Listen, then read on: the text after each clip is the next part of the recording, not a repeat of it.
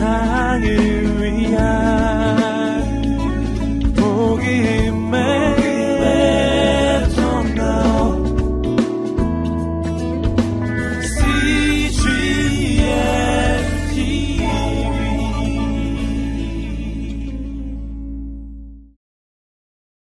세상에는 두 종류의 사람이 있습니다. 한 종류의 사람은 조건과 환경에 지배를 받는 사람이고요. 또 한 종류의 사람은 조건과 환경을 다스리는 사람입니다. 이 두 종류의 사람은 전혀 다른 인생을 살아갑니다. 조건과 환경에 지배를 받는 인생은 언제나 두려움과 염려와 근심이 가득합니다. 왜냐하면 내 조건과 환경은 내가 지킬 수도 없고 책임질 수도 없기 때문입니다. 조건과 환경은 어, 언제 어떻게 바뀔지 몰라요. 그리고 대부분 내가 가지고 있는 조건과 환경은 힘들고 어렵기 때문입니다. 그 가운데서 나는 근심하고 초조하고 염려해 합니다. 저는 오늘 우리의 인생이 조건과 환경에 지배를 당하는 인생이 아니라 지배를 하는 인생이 되시기를 주님으로 축복합니다. 조건과 환경에 지배를 당하는 것이 아니라 조건과 환경을 다스리기 시작할 때 우리의 인생에는 전혀 다른 일이 일어나기 시작합니다. 나는 조건과 환경의 지배를 받지 않으므로 내 조건과 환경 때문에 힘들고 어렵지 않게 될 것입니다. 내 인생은 하나님의 통치를 받고 내 인생은 하나님의 그 비전을 향해서 달려가는 놀라운 인생으로 바뀌기 시작할 것입니다. 저는 오늘 이 밤에 말씀이 선포될 때 우리 인생이 그렇게 바뀌게 되기를 소망해요. 어, 오늘 말씀에서 보셨던 사도 바울이 바로 그러한 인생을 살았던 사람입니다. 사도 바울은 물론 어, 복음에 헌신된 선교사입니다. 그러나 오늘 우리가 비록 직업이 선교사가 아니라 할지라도 오늘 우리는 사도 바울의 그 삶의 모습 속에서 어떻게 그는 조건과 환경을 이기고 그리고 그 모든 것을 통치하고 다스리며 언제나 어디서나 강하고 담대한 확신이 있고 언제나 어디서나 하나님이 주시는 평강과 기쁨이 있는 인생, 담대함이 있는 인생을 살았는지 오늘 우리는 말씀을 통해서 보게 될 것입니다. 오늘 우리가 그러한 삶의 원리를 배우게 되기를 소망합니다. 그래서 이제부터는 그 어떤 것도 내 인생에 영향을 줄 수 없는 놀라운 하나님의 사람들이 오늘 되시기를 주님의 이름으로 축복합니다. 예, 오늘 말씀을 한번 보시겠습니다. 우리 16절 말씀을 함께 읽어 보시겠습니다. 시작. 우리가 로마에 도착했을 때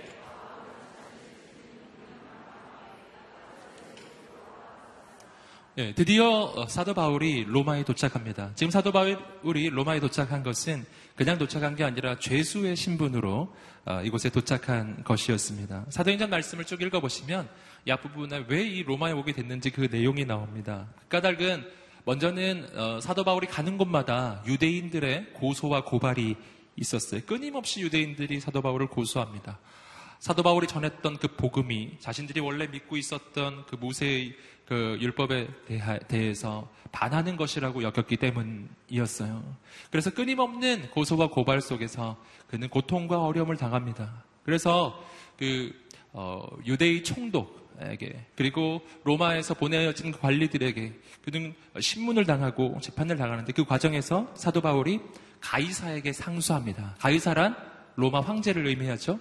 가이사에게 상수하였으므로 그는 이제 어, 바로 가이사가 있는 로마로 보내지게 된 거예요. 그래서 지금 이 시간에 그 사도 바울은 로마에 압송되어서 죄수의 신분으로 도착합니다. 근데 오늘 여기서 한 가지 우리가 좀 확인하고 넘어갈 것은 뭐냐면 그러나 어, 사도 바울을 보시면은 아직 완전히 감옥에 갇힌 상태는 아니에요. 오늘 16절부터 31절 말씀을 보시면 사도 바울은 어, 정확하게 말하면 가택 연금의 상태입니다. 이 상태로 한 2년 정도 시간을 보내게 돼요. 어, 그래서 그를 지키는 병사 한 명이 있고요. 그리고 그는 어떤 집에 갇혀 있어요. 그는 나갈 수 없어요, 거기서.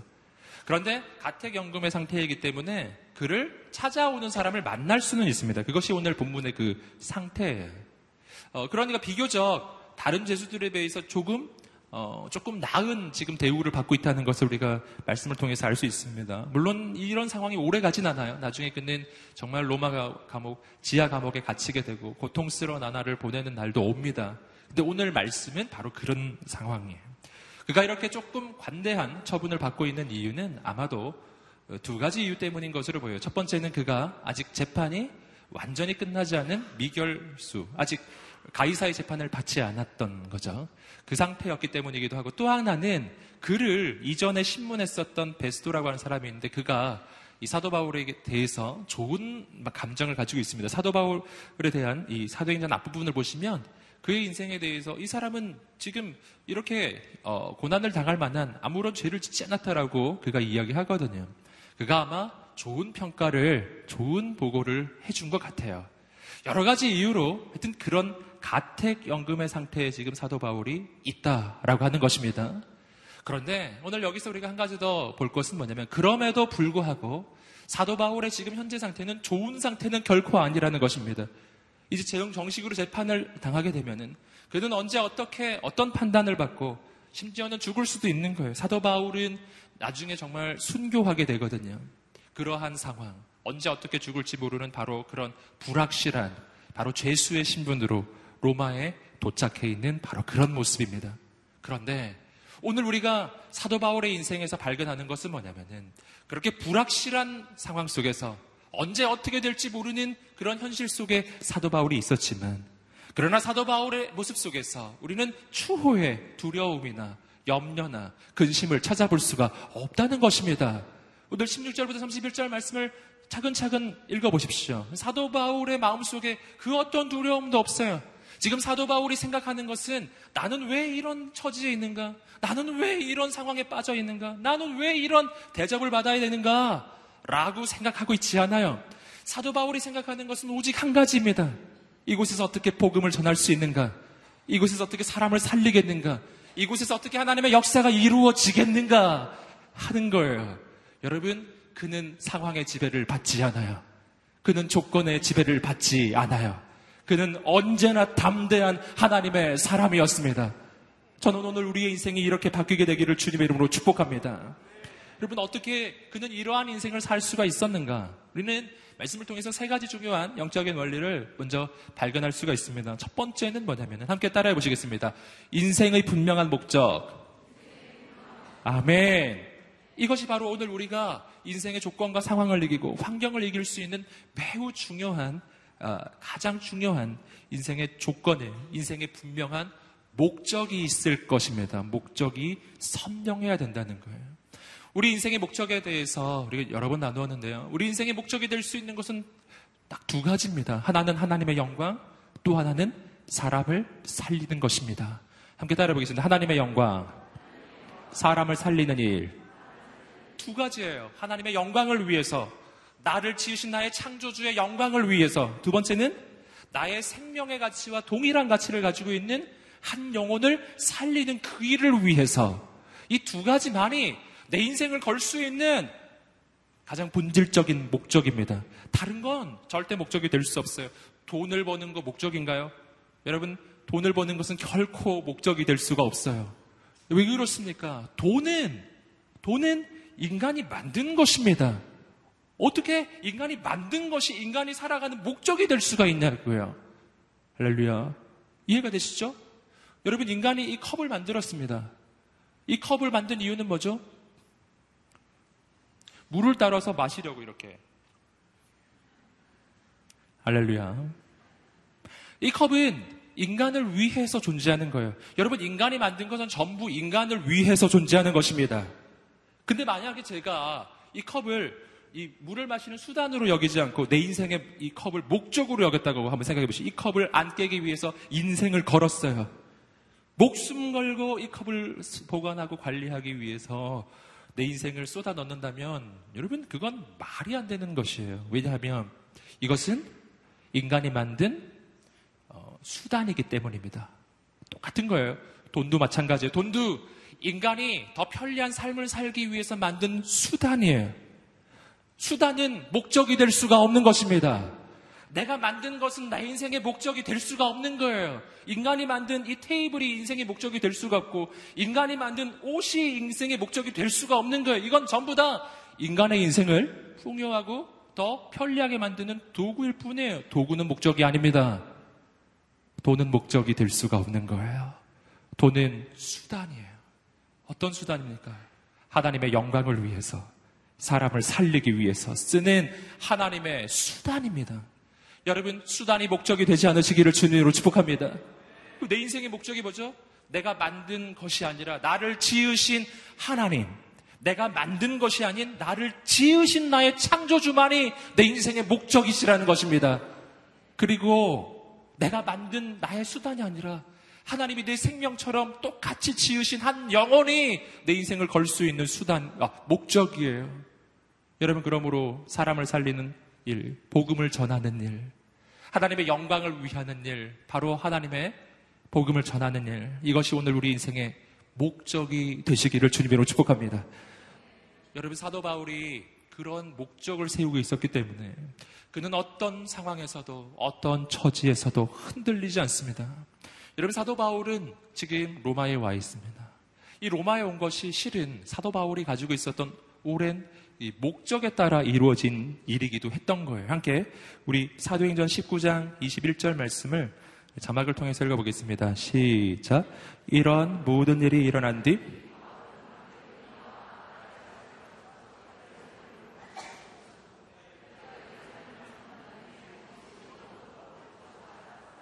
할렐루야. 사도행전 19장입니다. 28장이 아니죠? 여러분, 로마에 오기 훨씬 전부터 사도 바울은 로마에 올 꿈을 가지고 있었어요. 그 소원함을 가지고 있었다고요. 왜 그렇죠? 그의 인생에 목적이 있었기 때문이에요. 복음을 전하고 사람을 살리는 그 목적이 그의 인생에 있었기 때문입니다. 그래서 그는 로마에 가서도 복음을 전하기를 원했던 거예요. 왜 그렇죠? 로마는 그 시대의 세계의 중심이었기 때문이에요. 세계 최강국인 로마의 바로 수도인 바로 그 로마 그곳에 가기 원했던 것입니다. 그래서 사람들이 보기에는 어쩔 수 없이 사도 바울이 로마에 온 것 같았지만 그러나 사도 바울의 관점에서는 하나님의 관점에서는 하나님의 목적을 이루기 위해서 그곳에 간 것이었어요.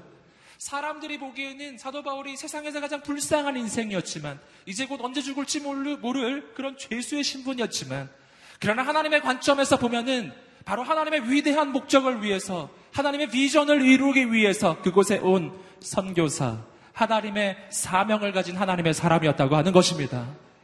여러분 이것이 바로 오늘 우리의 인생을 향한 하나님의 관점이에요. 내 인생의 목적이 선명해지기 시작한다면 나는 그 어느 곳에 있든지 그 어느 자리에 있든지 낭망치 않고 좌절하지 않고 흔들리지 않게 될 것입니다.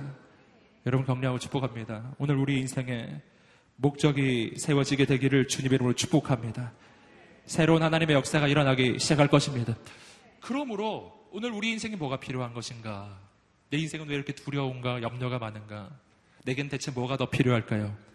내게 필요한 것은 더 나은 조건과 더 나은 배경이 아니로, 아니라 내 인생에 필요한 것은 분명한 목적이라는 것입니다. 내 인생을 걸고 내 생명을 걸어도 아깝지 않은 목적. 여러분 오늘 우리 인생의 그 목적이 세워지게 되기를 주님의 이름으로 축복합니다. 아멘.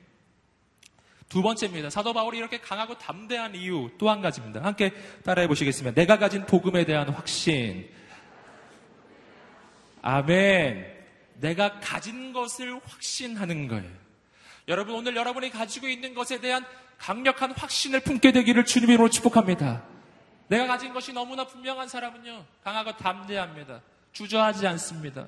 여러분, 추워도 망설임이 없습니다. 왜냐하면 내가 가진 것이 너무나 분명하고 확실하기 때문입니다. 여러분, 복음이 확실합니까? 복음이 사람을 살릴 수 있는 능력이 있음을 믿으십니까? 여러분, 예수 그리스도가 이 시대 유일한 소망이라는 것을 믿으십니까? 내가 가지고 있는 이것이 세상을 살리는 유일한 방법이라는 것을 믿으십니까? 이 영적 확신이 있게 되기를 주님의 이름으로 축복합니다. 강력한 확신이 내가 가진 것을 믿으십시오. 내가 가진 것이 얼마나 놀라운 것인지 확신하십시오. 저희들이 함께 보신 것처럼 강력한 확신.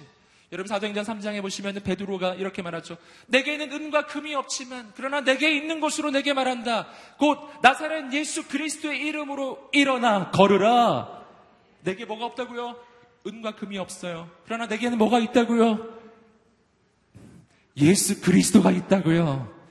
할렐루야. 저는 성경에서 언제나 그 장면을 보면 감동해요. 여러분, 지갑에 돈이 없을 때 이렇게 담대한 사람은 저는 처음 봤어요.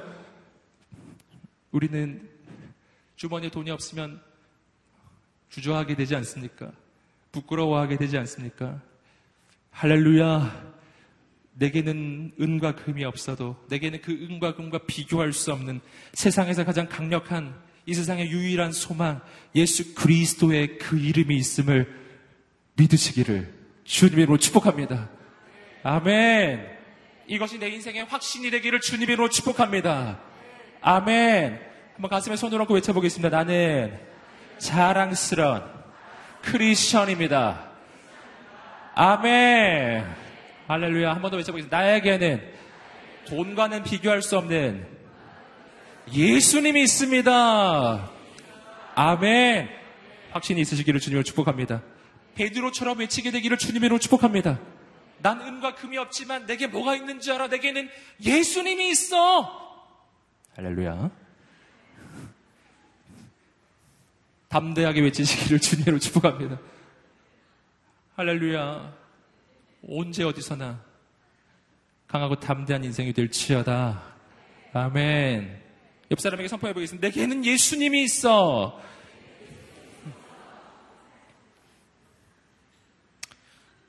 아멘. 네, 이 영적 확신을 품으시기를 주님 이름으로 축복합니다. 네. 내가 세상을 살아갈 때 왜 이렇게 두려움이 많은가? 내가 가진 것에 대한 확신이 없기 때문에 그래요. 여러분, 우리는 영화를 한, 한, 한 편을 보아도 그 영화가 정말 재미있었을 때에는 정말 강하고 담대해집니다. 너 그거 봤니? 꼭 보도록 해. 정말 재미있어. 할렐루야. 아, 이건 아멘 할 때가 아니거든요. 예, 그렇게 강한 자신감이 생기더라고요. 예, 예, 자신감 있게 막 말해요. 여러분, 예수 그리스도, 그분을 만나셨습니까? 우리가 영화도 그렇게 얘기하잖아요. 너 그 영화 봤니? 꼭 보도록 해. 우리가 이렇게 말하게 되기를 소원합니다. 너 예수님을 만나봤니? 꼭 만나도록 해. 할렐루야. 할렐루야. 예수님을 만나면 인생이 달라집니다.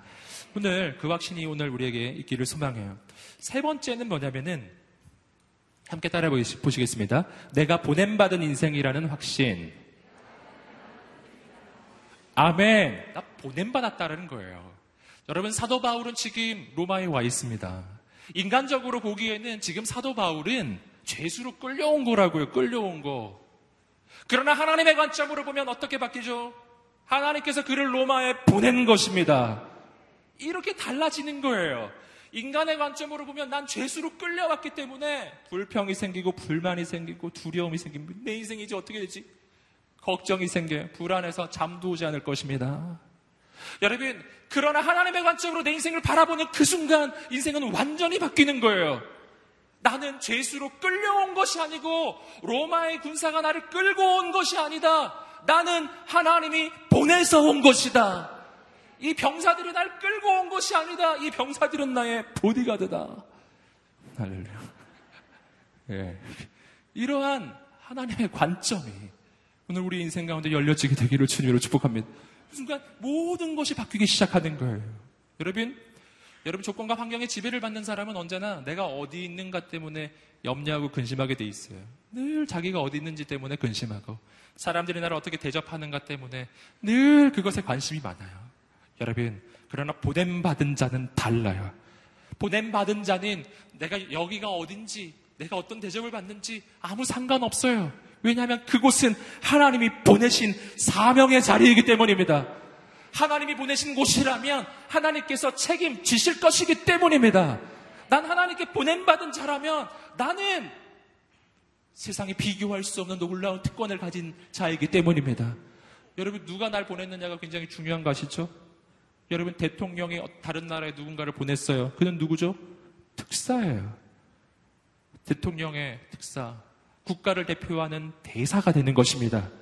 저는 여러분을 격려하고 축복합니다. 하나님이 여러분을 보내셨습니다. 여러분이 있는 그곳으로 보내셨습니다. 하나님이 당신을 이 땅에 보내셨습니다. 이 한국 땅에 보내셨습니다. 이 영적 확신을 품으세요. 난 누군가, 난 하나님이 보내신 책 제목이기도 하지만 난 하나님의 대사라고 하는 거예요. 함께 외쳐보겠습니다. 나는 하나님께서 보내신 하나님의 대사입니다. 이 믿음을 품으시기를 주님으로 축복합니다. 여러분, 할렐루야. 하나님의 대사는 하나님이 책임지십니다. 예. 여러분, 그러므로 내가 있는 이곳에, 내가 있는 이 직장에, 내가 있는 이 집안에 혹시 믿는 자가 없, 나요 주위를 둘러보니까 정말 힘들어요. 왜 내 주위에는 이런 인간들밖에 없는가? 이런 생각이 혹시 드시나요?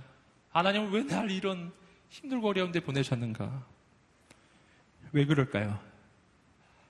할렐루야. 하나님이 당신을 통해 그곳을 변화시키기 위해 하나님이 당신을 그곳에 보내신 것입니다. 하나님이 당신을 거기에 보낸 거예요. 주위를 둘러보니까 정말 힘들고 어렵습니까? 그렇다면 담대하게 선포하십시오. 하나님이 나를 통해 이곳을 변화시킬 것이다. 아멘. 그것이 당신이 거기가 있는 이유라고 하는 것입니다. 여러분, 어, 늘 나누지만 어둠은 결코 빛을 이길 수가 없어요. 주위를 둘러보면 캄캄합니까? 그게 무슨 뜻이죠? 당신이 빛이라는 뜻이에요. 당신이 빛이라는 뜻이에요. 빛이라서 거기 가 있는 것입니다. 당신이 빛이 아니었다면 하나님이 거기 보내지도 않았을 것입니다. 거기가 너무 어두워서 당신을 통해 거기에 빛을 좀 비춰주려고 거기 보낸 것입니다. 믿으세요. 집안이 너무 캄캄하십니까? 할렐루야? 캄캄하세요? 그것은 하나님께서 당신을 그 집안의 빛으로 보내셨다는 뜻이에요. 당신을 통해 그 집안의 빛이 비추어지기 시작할 것입니다. 여러분 낭망하지 않으시기를 주님으로 축복합니다. 아멘. 성경이 말하죠. 하나님께서 감당치 못할 시험을 우리에게 주신 일이 없다고 이야기했어요. 너희가 감당하지 못할 시험을 너희에게 준 적이 없다. 너희가 당하는 모든 것은 모두 감당할 수 있기 때문에 주는 것이다. 여러분 오늘 우리 집안이 우리 가정이 우리 직장이 내가 있는 그곳이 너무나 힘이 든가요? 당신이 감당할 수 있을 것입니다. 당신을 통해 그곳이 바뀔 것입니다. 만약 그렇지 않을 것이었다면 하나님이 당신을 거기에 보내지도 않았을 것입니다. 이걸 믿으시라고요. 여러분 이건 하나님의 신뢰. 난 네가 그곳에 가서 그곳을 변화시킬 수 있을 줄 믿는다. 그래서 내가 너를 거기에 보낸 것이다. 너가 감당치 못할 것은 내가 너에게 절대 주지 않는다. 할렐루야. 이 믿음을 품으세요. 사도 바울은 지금 로마에 보냄을 받고 있습니다. 로마, 전 세계 중심지. 여러분 그곳이 바뀐다면 세상은 바뀔 거예요. 그러나 그곳은 세상에서 가장 힘든 곳이기도 하죠. 예수 믿는 사람이 누가 있어요 거기에? 없습니다 거기는. 그리고 세계 최강국인 로마의 중심, 세계 최강국의 왕인 가이사가 바로 있는 그곳, 로마의 군대가 있는 그곳. 거기서 무슨 변화가 일어날 수 있겠냐고요.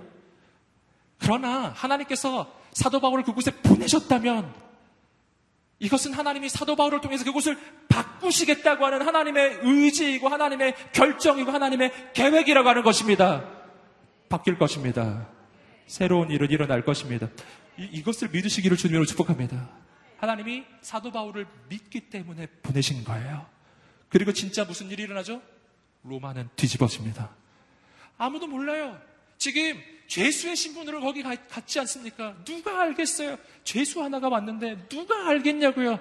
누가 신경이나 쓰겠냐고요? 죄수 하나가 왔는데 가택연금을 당해서 아무데도 못 가고 바로 그 상황인데 하나님이 보시기에는 다르다는 것입니다. 하나님 보시기에는 내가 보낸 사람이 드디어 로마에 들어갔구나. 이제 저기가 뒤집어지는 건 시간 문제야. 할렐루야!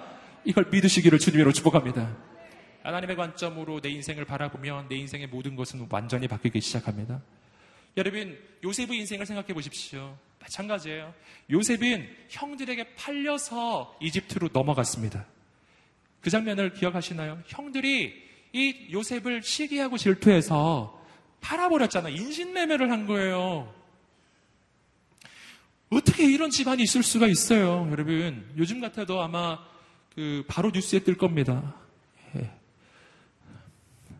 예. SOS 뭐 이런데 막 뜰 거예요. 이런 집안. 어. 여러분 그런 집안이었어요. 형들이 동생을 죽이려고 하다가 그것도 좀 봐줘가지고 인신매매로 이집트로 보내버렸습니다. 세상에서 가장 불쌍한 인생 아닌가요? 세상에서 가장 어려운 인생 아닌가요? 하루아침에 한 집안에서 가장 귀염받던 아들이 하루아침에 노예가 되어버린 것입니다. 그것도 멀나 머나먼 타국에 노예가 돼서 끌려가고 있는 거예요. 사람이 보기에 요셉의 인생은 세상에서 가장 불쌍한 인생. 도무지 인생이 안 돼도 어떻게 저렇게 안 될 수가 있는가? 인생 완전히 꼬였다라는 거죠. 여러분, 우리나라도 아니고 타국에 노예가 돼서 끌려갈 때 그의 인생에 무슨 미래가 있어요? 무슨 비전이 있어요? 아무 비전이 없죠? 저 인생은 저렇게 끝나버리는구나. 아마 세상에 있는 모든 사람들은 요셉의 인생을 그렇게 보았을 것입니다. 그러나 하나님은 그의 인생을 다르게 보시는 거예요. 어떻게 보실까요, 하나님이 그 장면을? 요셉이 노예로 팔려서 이집트로 넘어가는 장면을 하나님은 어떻게 보실까요? 저는 이렇게 보셨다고 확신해요. 드디어 장래 이집트 총리가 될 사람이 이집트로 넘어가는구나.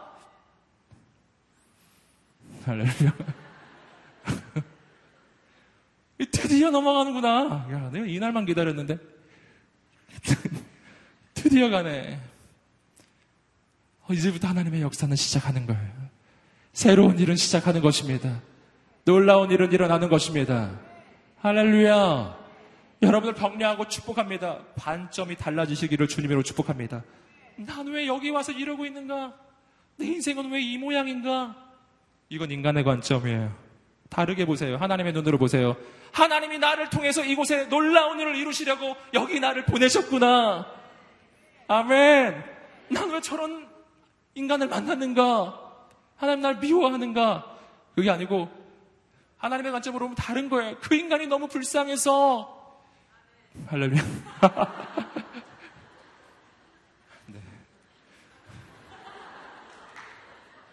그의 인생에 좀 변화가 필요한 거예요. 저대로 살면 안 되거든요. 그대로 살면 망하거든요. 그래서 그 인간을 좀 바꿔보려고 하나님이 당신을 축복의 통로로 보내준 줄 믿습니다. 당신을 통해서 바뀔 것입니다. 새로운 일이 일어날 것입니다. 아이, 사람이 살아야 될 거 아니겠어요? 할렐루야. 예, 우리 부모님도 좀 살아야 되실 거 아니? 할렐루야. 나는 왜 이런 집안에 태어났을까요? 당신을 통해 그 부모님을 바꾸시려고. 복을 좀 주시려고. 할렐루야. 여러분 오늘 우리에게 이러한 하나님의 관점이 열려지시기를 주님으로 축복합니다. 그 순간부터 내 인생의 모든 것은 다 의미가 생기기 시작하고 그 순간부터 내 인생의 모든 일들은 하나도 비참한 게 아닌 거예요. 억울하지도 않아요. 할렐루야. 왜냐하면 하나님이 나를 신뢰하시는 것이기 때문에 나는 너를 믿는다. 너를 통해 모든 것은 바뀔 것이다. 여러분 사도 바울을 향한 하나님의 신뢰의 음성이죠. 나는 너를 믿는다.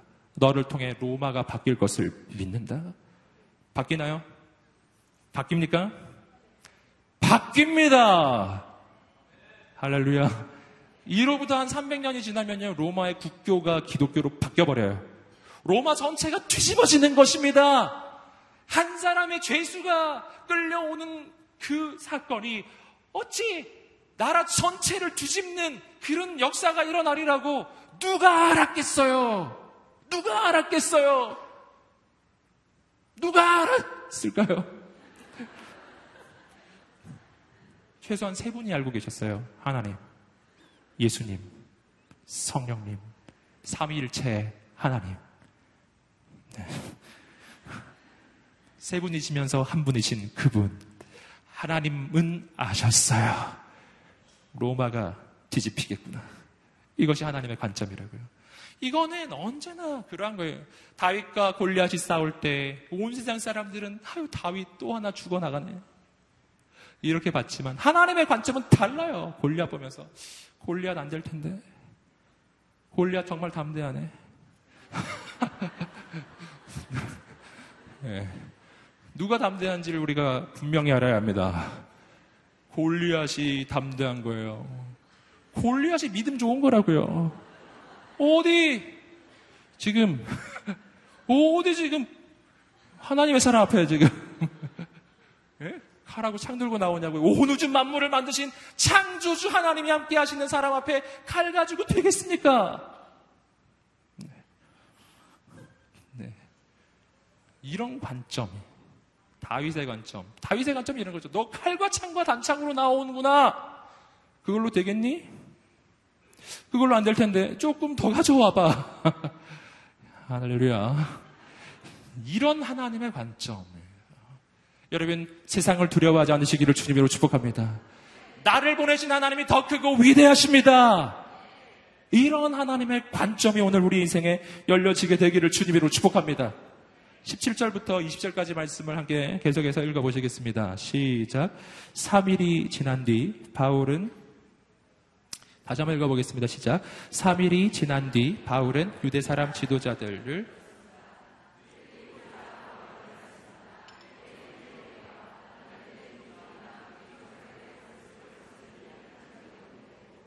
예루살렘에서 체포돼 로마 사람들에게 넘겨졌습니다.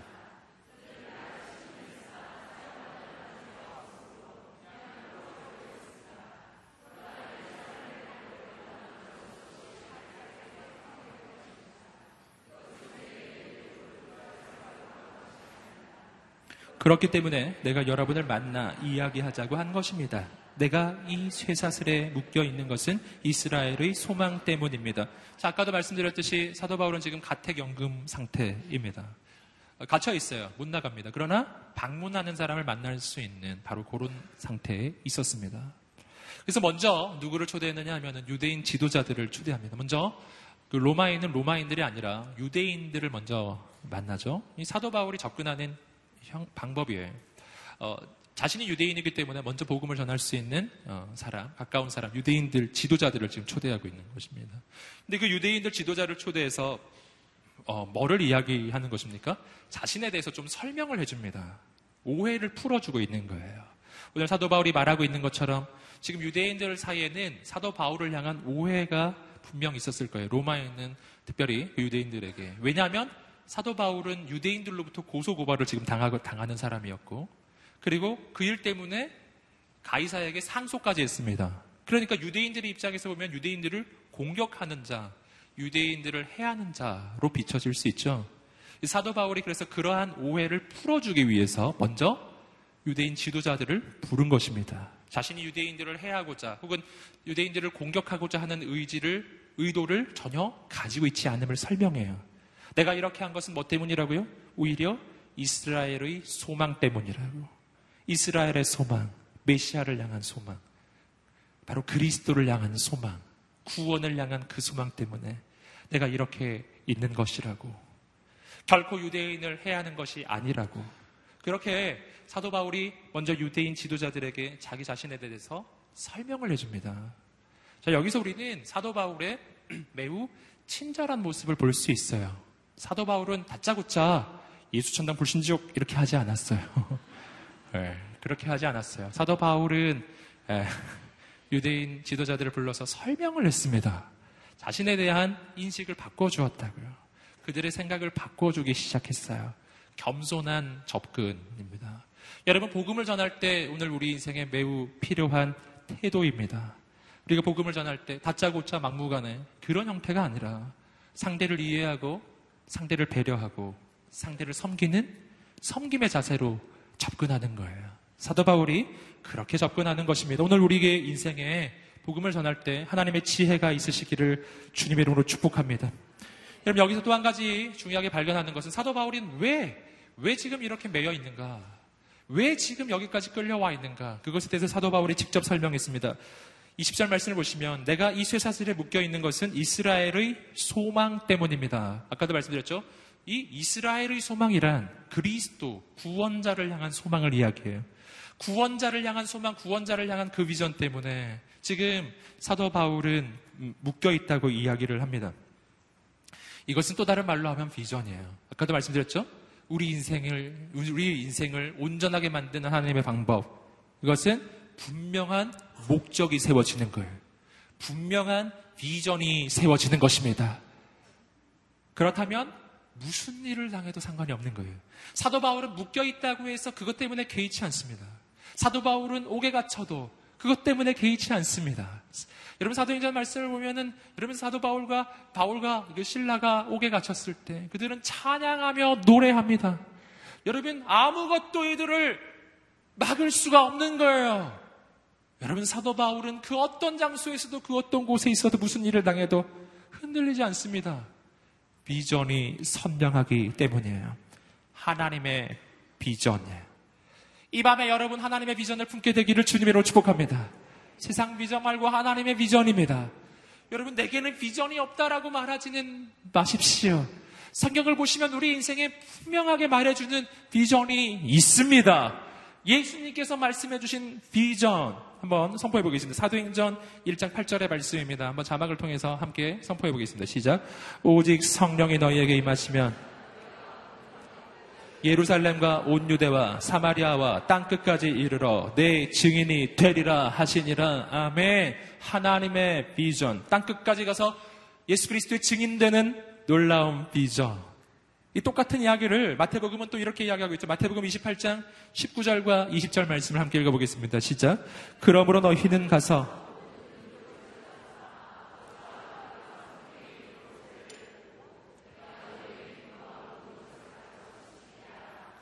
볼지어다 내가 세상 끝날까지 너희와 항상 함께 있으리라 하시니라.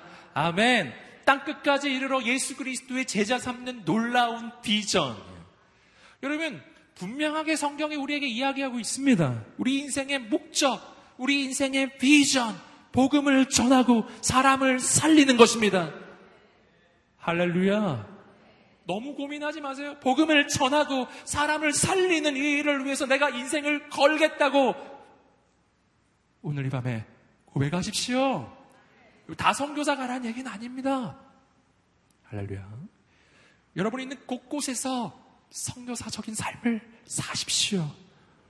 교사라면 있는 그 학교에서, 여러분 회사원이라면 있는 그 직장에서, 여러분 여러분이 있는 그 곳곳에서 일터에서 가정 주부십니까? 세상에서 가장 위대한 직업이에요. 가정 주부. 하나님이 보내주신 그 가정에서 복음을 전하세요. 할렐루야. 아멘. 여러분, 오늘 우리 인생은 바로 이 위대한 부르심 속에 있다는 것입니다. 이것이 비전으로 세워지기 시작할 때 모든 것은 바뀝니다. 함께 21절과 22절 말씀을 읽어보겠습니다. 시작. 유대 사람들이 바울에게 대답했습니다.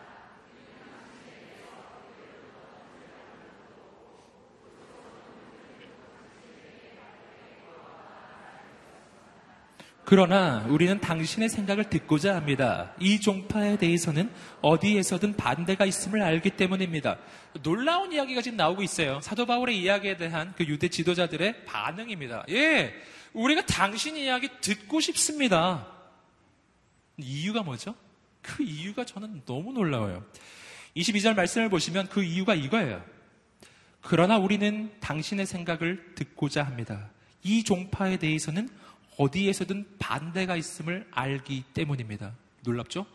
저는 당신의 이야기를 듣고 싶습니다. 왜냐하면 어디에 가나 당신의 이야기에 대해 당신에 대한 반대가 있기 때문입니다. 뭐 이런 말이 다 있어요? 네. 이 앞뒤가 지금 맞는 말인가요? 이 정상적이라면 이렇게 말했어야죠. 아, 제가 당신 이야기 정말 듣고 싶습니다. 왜냐하면 어딜 가나 당신 이야기가 너무 좋대요. 정말 듣고 싶어요. 요게 정상적인 흐름이죠. 예. 참, 전 당신 이야기를 너무 듣고 싶어요. 어딜 가나 당신 이야기를 다 반대해요. 예. 정말 너무 듣고 싶어요. 전부 반대하네. 할렐루야. 뭐 이런 이야기가 다 있어요. 네. 이건 이렇게 말해야 정상이죠. 아, 우리는 듣고 싶지 않습니다. 왜냐하면 많은 사람들이 당신의 이야기를 듣고서 이미 다 반대하고 있습니다. 당신의 이야기는 들을 필요가 없을 것 같습니다. 이게 정상적이신데. 오늘 말씀을 보시면 정확하게 반대의 반응이 나오고 있어요. 사람들이 많이 반대하니 더 듣고 싶어요. 여기서 뭘 알 수 있나요? 사람들의 반응은 조건과 환경에 달려있는 것이 아니라 하나님께 달려있는 것입니다. 하나님께서 역사하시면 모든 사람이 다 반대하는데 이 사람들은 듣고 싶대요. 할렐루야. 여러분 하나님이 역사하시지 않으면 모든 사람이 다 좋다고 이야기해도 이 사람들이 안 듣고 싶어 하는 일이 일어날 수도 있어요. 여러분 중요한 것이 뭐죠? 하나님이시라고 하는 놀라운 사실입니다. 여러분 이것을 믿으십시오.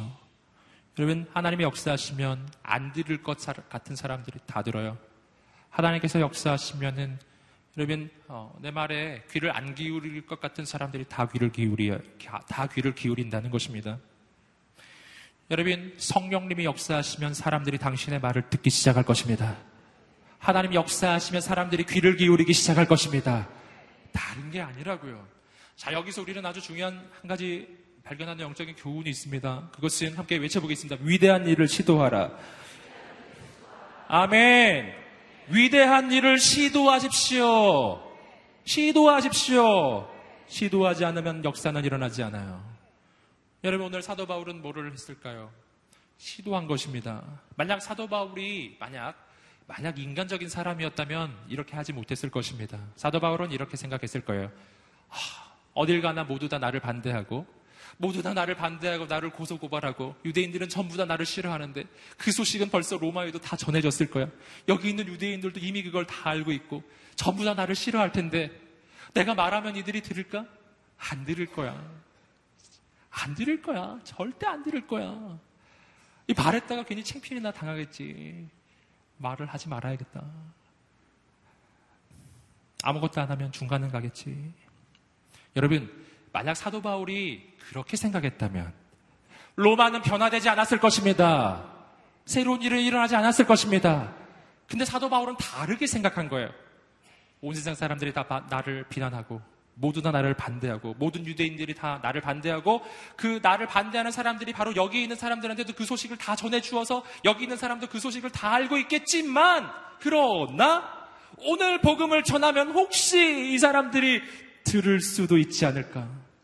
혹시 여러분 혹시나 듣지 않겠는가 하고 시도하면 하나님의 역사가 일어나는 줄 믿습니다. 아멘. 시도하시기를 주님으로 축복합니다. 아무것도 시도하지 않으면 아무 일도 일어나지 않아요. 시도하십시오. 이것이 하나님의 사람의 특권이에요. 이것이 믿음의 사람의 특권이에요. 여러분 혹시 마음속에 혹시 이런 일이 일어나지 않을까? 그것을 해보십시오. 기적이 일어날 것입니다. 성경을 보시면 믿음의 사람은 다 그러한 사람들이에요. 혈루증 걸린 여인이 어떻게 했죠? 혈루증 걸린 여인이 여러분 정말 평생 그 병 고치려고 모든 돈을 다 탕진하고 가족도 떠나고 모두 다 떠나버린 그 인생이 마음에 이런 생각이 든 거죠. 혹시 예수님의 옷자락만이라도 터치를 하면 내 병이 낫지 않겠는가? 혹시 낫지 않겠는가? 라는 마음이 든 거예요. 그리고 어떻게 했죠? 한번 해보자. 혹시 될지 모르잖아. 한번 해보자. 했더니 됐어요. 할렐루야. 여러분, 만약 이 혈루증 걸린 여인이 이렇게 생각했다면 내가 지금 평생에 돈도 다 쓰고 온갖 시도를 다 해봤는데 된 게 없었는데 예수님 만난다고 뭐가 될려나 안 될 거야. 그냥 집에 있어야지. 그럼 어떻게 됐을까요? 네, 성경에 안 나왔을 거예요. 그러면 저는 여러분을 격려하고 축복합니다. 오늘 이 밤에 우리 마음에 인생을 향한 위대한 시도가 생각나게 되기를 주님으로 축복합니다. 혹시 이게 되려나? 될 것입니다. 혹시 이런 일이 일어나려나? 일어날 것입니다. 아멘. 혹시 로마는 바뀌겠는가? 바뀝니다. 아멘. 여러분, 혹시 죄수가 로마를 바꿀 수도 있을까? 바꿀 수가 있는 것입니다.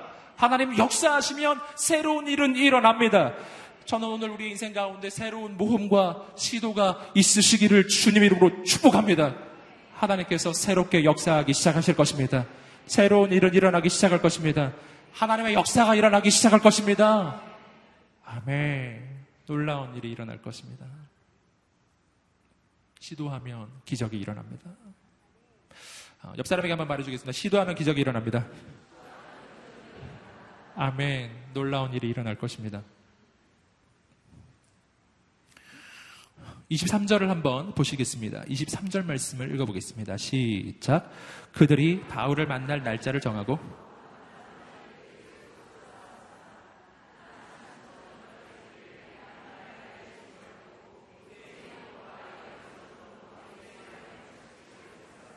자, 놀라운 일이 일어나기 시작했어요. 사도 바울은 지금 미결수의 신분으로, 죄수, 죄수의 신분으로 지금 가택연금 상태에 있었고요.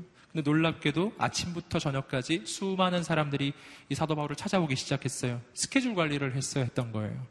여러분, 사도 바울이 나갈 수 없으니 사람들이 사도 바울에게 몰려들기 시작한 것입니다. 그리고 하루 종일 그는 오는 모든 사람들에게 복음의 역사를 어, 복음의 소식을 전해주기 시작했어요. 여러분, 여기서 아주 놀라운 사실을 발견합니다. 어, 사람은 어디에 몰려들까요? 말씀이 있는 곳에 몰려들 것입니다. 생명이 있는 곳에 몰려들 것입니다. 복음이 있는 곳에 몰려들 것입니다. 사람을 얻기를 원하십니까? 여러분, 여러분 인생 가운데 사람을 얻기 원한다면 사람을 따라다니지 마시고 당신의 삶에 하나님의 말씀이 있게 되기를 주님으로 축복합니다. 복음이 있게 되기를 주님으로 축복합니다. 당신에게 가면 사람이 살아나고 당신에게 가면 사람들이 위로와 용기를 얻고 회복되기 시작한다면 여러분 내가 막아도 사람들이 몰려오기 시작할 것입니다. 오지 말라고 해도 오기 시작할 것입니다. 아멘. 인기 있는 사람이 되고 싶으세요? 할렐루야. 여러분 너무 훌륭하세요. 그런 건 싫어하시는군요. 그럴 줄 알았어요, 제가. 어, 여러분, 내가 사람을 얻기를 원한다면 사람을 쫓아다녀서는 사람을 얻을 수 없다는 것 꼭 기억하시기를 주님으로 축복합니다. 예수님은 사람을 쫓아다니지 않으셨어요. 예수님은 복음을 선포하셨죠. 말씀을 전파하셨죠. 예수님은 사람 얻기를 위해서 사역하시지 않으셨어요. 그냥 하나님의 복음을 전하고 사람들을 돕고 섬겼습니다. 사람을 살리는 인생을 살았습니다. 그러자 사람들이 그 주위에 몰려드는 거예요. 저는 여러분을 격려하고 축복합니다. 우리 인생이 그러한 인생이 되시기를 주님의 이름으로 축복합니다.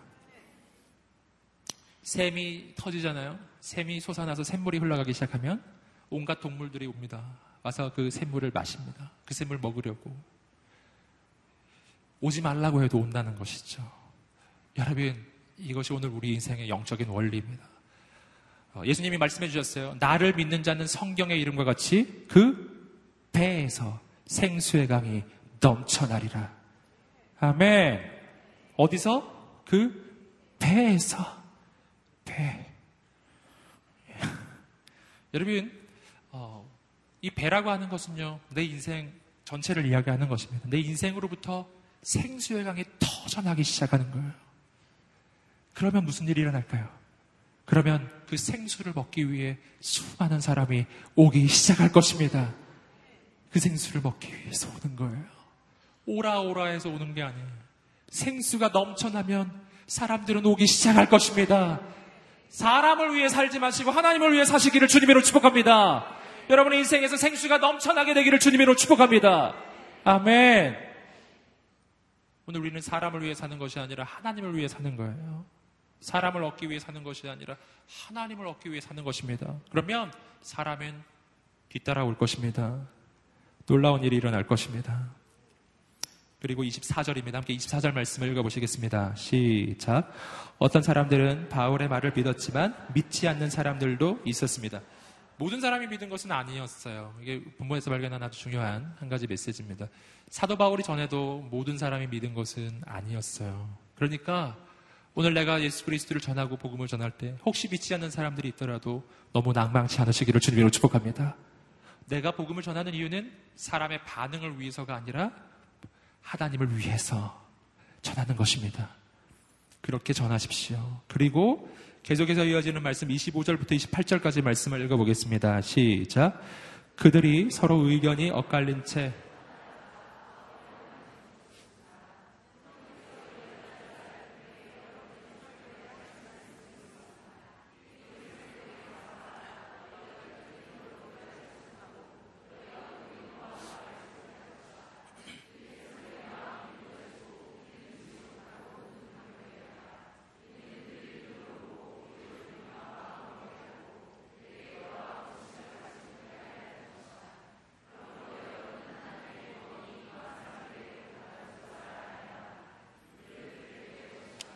아멘. 그 사람들 가운데 모두 다 믿은 것이 아니었어요. 일부는 믿었고 일부는 믿지 않는 사람들도 있었습니다. 그에 대한 사도 바울의 반응입니다.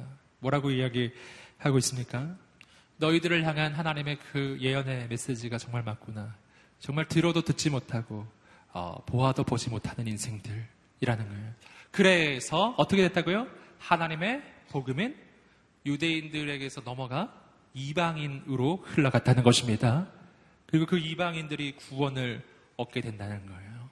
그리고 로마서 말씀을 참고해 보면 유대인이 거부했기 때문에 이방인에게로 이 복음은 흘러가고 그리고 충만한 이방인들이 믿은 후에 다시 유대인에게로 돌아간다는 것이죠. 바로 하나님의 구원의 원리예요. 유대인들이 거부한다고 해서 하나님의 구원의 역사가 멈추는 것은 아니다. 이것이 사도 바울의 이야기입니다. 너희가 거절한다고 해서 하나님의 역사를 멈출 수 있는 것은 아니다라는 거예요. 인간들이 거절했다고 해서 내가 지금 만난 이 사람이 거절했다고 해서 하나님의 역사 전체가 멈추는 것은 아니다. 하나님의 역사는 지금도 이루어지고 있고 하나님은 반드시 그 역사를 완성시키실 것이다. 이것이 오늘 우리가 복음을 전하고 하나님의 사람으로서 이 땅을 살아나갈 때 가져야 되는 영적인 확신입니다. 우리가 사람을 보면요 흔들립니다. 사람을 보면은 나를 반대하기도 하고 때로는 실패하기도 하기 때문이에요. 그러나 하나님은 결코 실패하지 않는 줄 믿습니다. 우리가 이런 하나님을 향한 영적인 확신을 품게 되기를 주님의 이름으로 축복합니다. 담대한 확신, 하나님을 향한 확신이에요. 마지막으로 30절과 31절의 말씀입니다. 함께 읽어보겠습니다. 시작. 바울은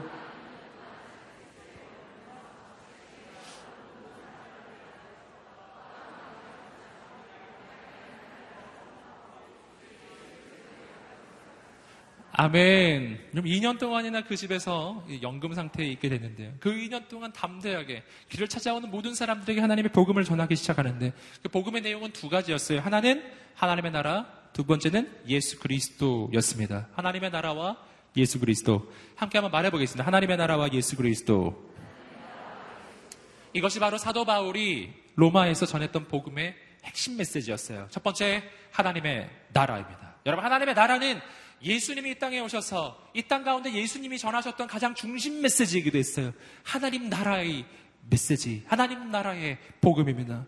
여러분, 하나님의 나라라는 어떤 것인가요? 하나님의 나라란 영역이 아닙니다. 하나님의 나라란 땅은, 땅을 이야기하는 것이 아닙니다. 하나님의 나라란 하나님의 통치와 하나님의 다스림입니다.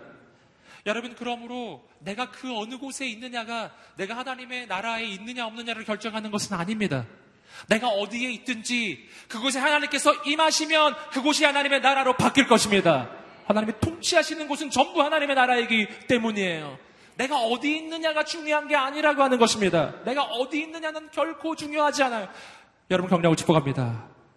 내가 저 바다 끝까지, 저 하늘 끝까지 여러분 세상에 가장 외진 곳에 홀로 가 있을지라도 그곳에 하나님께서 임하시면 그곳이 하나님의 나라로 바뀔 것입니다. 거기서부터 하나님의 나라는 선포되기 시작하고 확장되기 시작할 것입니다. 하나님의 나라가 임했다는 건 뭐를 의미하는 것이죠? 그건 하나님의 통치가 임했고요. 하나님의 통치가 임하시는 곳에 어둠이 떠나갑니다. 악한 마귀가 떠나갑니다. 할렐루야. 새로운 역사가 일어나기 시작합니다. 하나님이 임하시는 것만으로도 악한 마귀는 떠나갑니다. 아멘. 마치 빛이 비춰지면 즉시 어둠이 떠나가는 것과 마찬가지예요. 할렐루야. 여러분, 온갖 잡, 여러 가지, 여러 가지 동물들이 있을지라도 거기 사자가 나타나면 모두 사라지는 거예요. 저는 여러분을 건강하고 축복합니다. 오늘 우리 인생에 사자가 되시는 분이 있어요. 예수 그리스도이십니다. 그분이 임하시면 악한 마귀가 떠나갈 것입니다. 하나님의 나라의 역사예요. 또 한 가지는 예수 그리스도입니다. 이 시대 유일한 소망 예수 그리스도입니다. 여러분 소망은 인간에게 있지 않아요. 예수 그리스도에게 있습니다. 여러분 세상 사람들은 이렇게 생각을 하죠. 우리가 좀 더 착하게 살려고 애를 쓰면 세상이 바뀌지 않겠는가? 우리가 좀 더 선하게 살려고 모두 다 조금씩 애를 쓰면 온 세상은 좋아지지 않겠는가? 여러분 과연 그럴까요? 여러분 세상의 변화는 인간의 노력으로부터 결코 나오지 않습니다. 왜 그런가요? 여러분, 인간은 죄인이기 때문이에요. 이걸 우리가 분명하게 알아야 합니다. 여러분, 인간은 죄를 지었기 때문에 죄인이 된 게 아니고, 죄인으로 태어나요. 죄인으로 태어나서 죄인이기 때문에 죄를 짓게 되는 것입니다. 죄인이 아무리 애를 써도 의를 행할 수가 없는 것입니다. 죄인이기 때문에 이건 마치 뭐하고 비슷하냐면은 먹물을 가득 품은 스펀지와 똑같은 거예요. 스펀지가 있어요. 이 스펀지에는 먹물이 가득 머금어져 있어요. 이 스펀지를 누르고 짜면 뭐가 나오죠? 먹물이 나오는 거예요. 아무리 애를 써도 이, 이 스펀지로부터는 깨끗한 물이 나올 수가 없는 거예요. 애쓴다고 나오나요? 안 나온다니까요. 마찬가지예요. 죄인인 인간도 마찬가지예요. 죄인인 인간은 아무리 애를 써도 선하고 의로운 행위를 할 수도 없고 그런 생각을 할 수도 없어요. 행하는 것마다 죄이고 생각하는 것마다 죄예요. 내가 선하게 한다고 하는데 그 뒤에는 이기적인 욕심과 자기를 드러내는 교만이 그 뒤에 있어요. 선하고 의로운 일이라고 보여지지만 그 이면에는 죄악된 의도가 함께 깔려 있습니다. 인간은 무엇을 생각해도 죄악이고 무엇을 행해도 전부 죄라는 거예요. 여러분 어떻게 해야 될까요? 먹물이 가득 머금어진 스펀지는 그걸 누르고 짠다고 해서 깨끗한 게 나오지 않아요. 어떻게 되죠? 그걸 씻어야 돼요. 완전히 새롭게 씻어야 돼요. 그것을 완전히 씻어서 깨끗한 스펀지로 바꿔야 합니다. 그 다음부터 깨끗한 것이 나오기 시작할 것입니다. 바로 그런 거라고요. 오늘 이 시대가 필요로 하는 것은 인간이 조금 더 노력하는 게 아니에요. 오늘 이 시대가 필요로 하는 것은 우리 인간이 완전히 새로워지는 것입니다. 그것이 성경이 이야기하는 구원의 역사예요. 거듭남의 역사. 죄인이었던 나는 죽고 하나님의 아들, 딸로 다시 태어나는 역사예요. 오직 예수 그리스도 그 이름으로 가능한 역사예요. 예수 그 이름으로 오늘 우리의 인생이 바뀌어야만 비로소 내 인생으로부터 깨끗하고 선하고 의로운 것이 나오기 시작할 것입니다. 저는 여러분을 격려하고 축복합니다. 오늘 우리의 인생이 그 예수 그리스도를 선포하고 전하는 인생이 되시기를 주님 이름으로 축복합니다. 여러분 두 가지의 메시지였어요. 하나님의 나라와 예수 그리스도를 선포하는 오늘 우리 인생이 되시기를 주님 이름으로 축복합니다. 여러분 하나님의 역사는 일어나기 시작합니다. 여러분 아까도 말씀드렸죠. 사도 바울은 죄인의 신분으로 로마에 갔습니다. 그러나 이 죄인 한 사람이 갔는데 거기서 나라 전체가 뒤집어지는 역사가 일어나기 시작해요. 오늘 하나님의 사람은요, 어떤 인생을 사는 사람인가? 하나님의 사람은 역사의 중심에 가려고 애를 쓰는 사람이 아니에요. 세상의 모든 사람들은 전부 다 이 역사의 중심지에 가려고 권력의 중심에 가려고 그렇게 애를 쓰지만 오늘 사도 바울은 그러한 인생을 살지 않았어요. 사도 바울은 사람들이 좋다고 생각하는 그곳, 권력의 중심에, 세상의 중심에 가려고 애쓴 것이 아니라 하나님이 가라 하시는 곳으로 갔던 것입니다. 그리고 그곳에서 하나님의 역사를 선포하며 복음을 전할 때 하나님은 그가 있는 그곳을 하나님의 역사의 중심으로 바꾸어 주시는 것입니다. 저는 여러분을 격려하고 축복합니다. 오늘 우리가 중심에 가려고 애를 쓰는 인생이 아니라 내가 있는 바로 이곳에서 하나님의 나라를 이루고 하나님의 역사를 이루는 인생이 되시기를 주님 이름으로 축복합니다. 오늘 우리 인생을 통해서 사도행전 29장의 역사가 쓰여지기 시작할 것입니다. 새로운 일은 일어나기 시작할 것입니다. 내가 어디 있느냐, 어떤 상황에 있느냐, 아무 문제가 되지 않아요. 죄수도 나라를 바꿀 수가 있어요.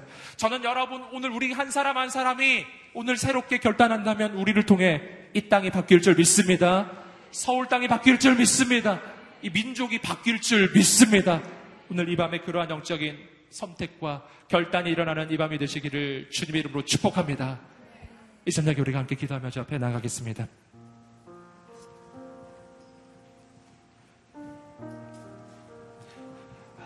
오늘 우리는 무엇의 지배를 받고 있습니까? 하나님, 내가 오늘 조건과 상황의 지배를 받는 인생이 아니라 이 조건과 상황을 통치하고 다스리는 거룩한 하나님의 사람이 되게 하여 주시옵소서. 하나님 오늘 이 밤에 새로운 일을 이루어 주시옵소서. 하나님, 세상의 비전이 아니라 하나님의 비전을 위해서 세상의 욕망이 아니라 거룩한 하나님의 꿈을 위해 살아가는 인생이 되게 하여 주시옵소서. 오늘 나의 인생을 그렇게 세워 주시옵소서. 아버지 더 이상 조건의 지배를 받지 않게 하여 주시옵소서. 더 이상 사람의 지배를 받지 않게 하여 주시옵소서. 오늘 우리 인생을 통해서 하나님의 그거 놀라운 역사가 나타나게 하여 주시옵소서.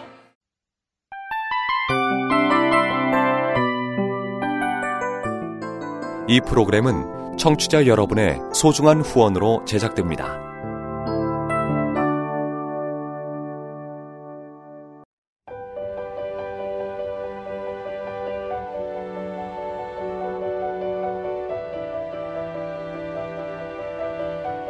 세상에는 수많은 교회들이 있지만 더 깊이 있는 말씀 강해를 찾기 위해 크기로만 교회를 선정하지 않습니다.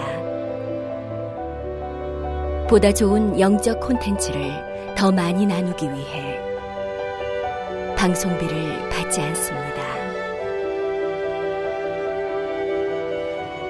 1년 365일 복음만 전하고 싶어서 우리는 광고를 하지 않습니다. 온누리의 복음을 땅끝까지 CGN TV와 함께 땅끝 성교사가 되주세요